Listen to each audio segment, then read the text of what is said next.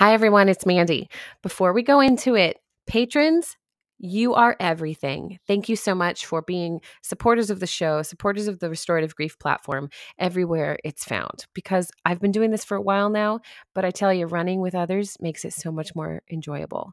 So if you're interested in all the premium content, exclusive interviews coming up, or even just supporting the methods and the work because you know it makes an impact, in your life and in others, then we would love to have you join us. Check out the show notes for links and that's that's it. Let's get into it.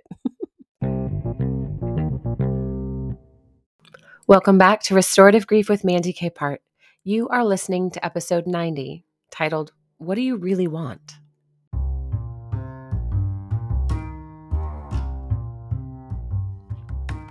This week, I just have a simple question for you.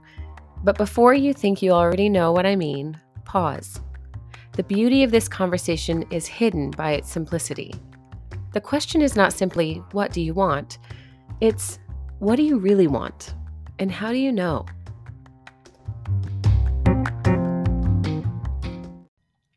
So, what kind of a question is, What do you really want?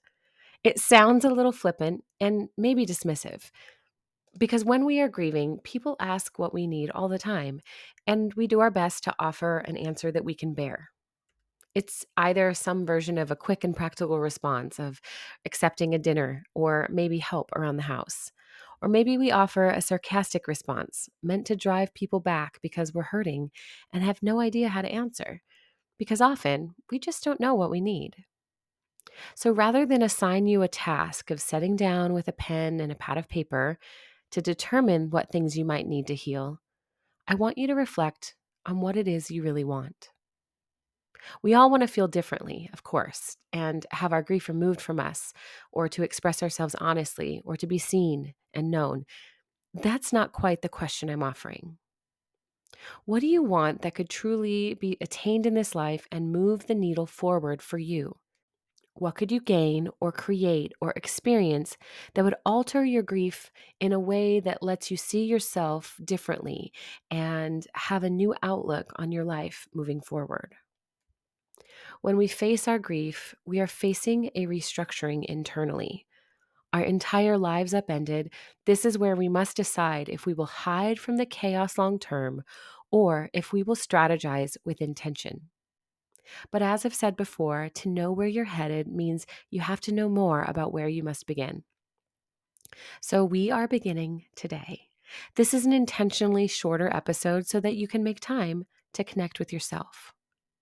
So, what do you really want? If you're not sure where to start or something doesn't easily come to mind, use the restorative grief framework to guide you. Start by considering your mind and your thoughts. Consider your emotions and your heart. Consider your body and your feelings. Consider your spirit and your connections.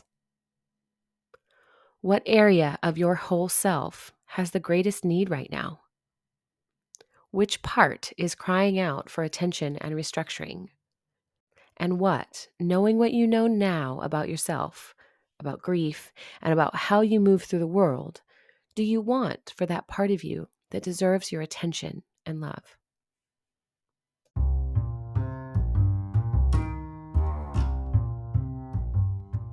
Thank you for listening to episode 90 of Restorative Grief. I know this was brief, but I'm so grateful you're here every week and again now, and I hope you will take the time this shorter episode offers to reflect on what restructuring could mean for you. As always, thank you to my patrons for supporting this work and to each of you listening for continuing to show up for yourself as you navigate grief work.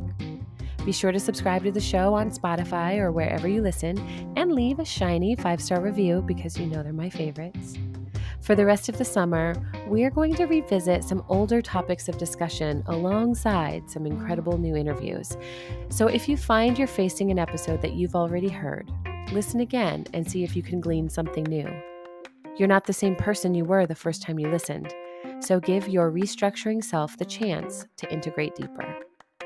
And one last thing, as always, please remember the only solution for grief is to do the work of grieving. Thank you for listening. I'll see you next week.